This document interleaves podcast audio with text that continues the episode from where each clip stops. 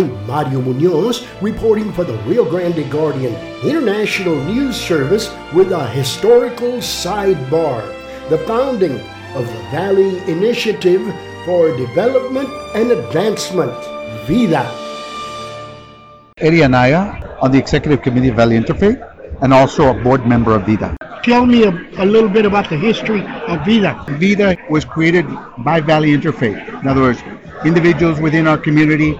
It, it was established in 1995, so it's been about approximately what 28 years.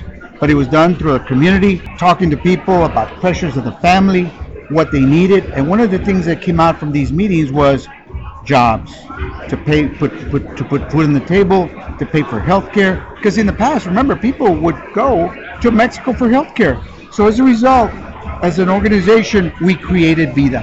Is joey Hinojosa, board member for vida what is vida still doing now after 28 years we, we keep hearing the same thing about education. So we are now investing in the education of the people here in the valley.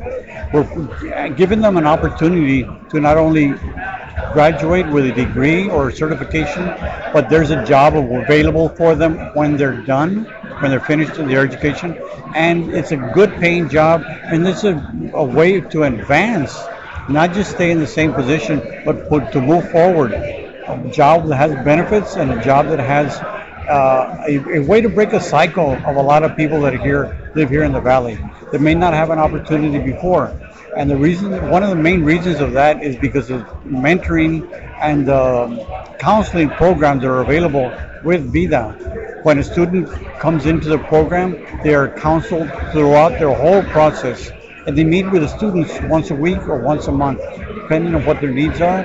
And they help them through whatever uh, obstacles they are running into, whether it's babysitting, gasoline money, uh, or maybe having trouble with a class let's sit down with the with the student and figure out how we can make their life better.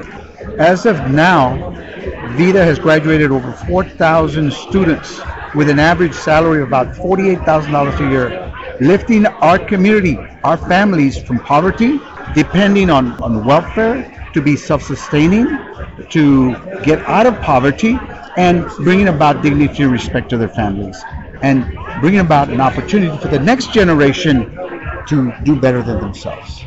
That's what Valley Interfaith has done. That's what we preach. That's what we teach our leaders to do for themselves and not have others do for, do for them.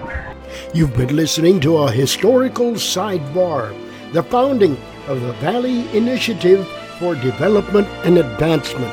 I'm Mario Muñoz reporting for the Rio Grande Guardian International News Service.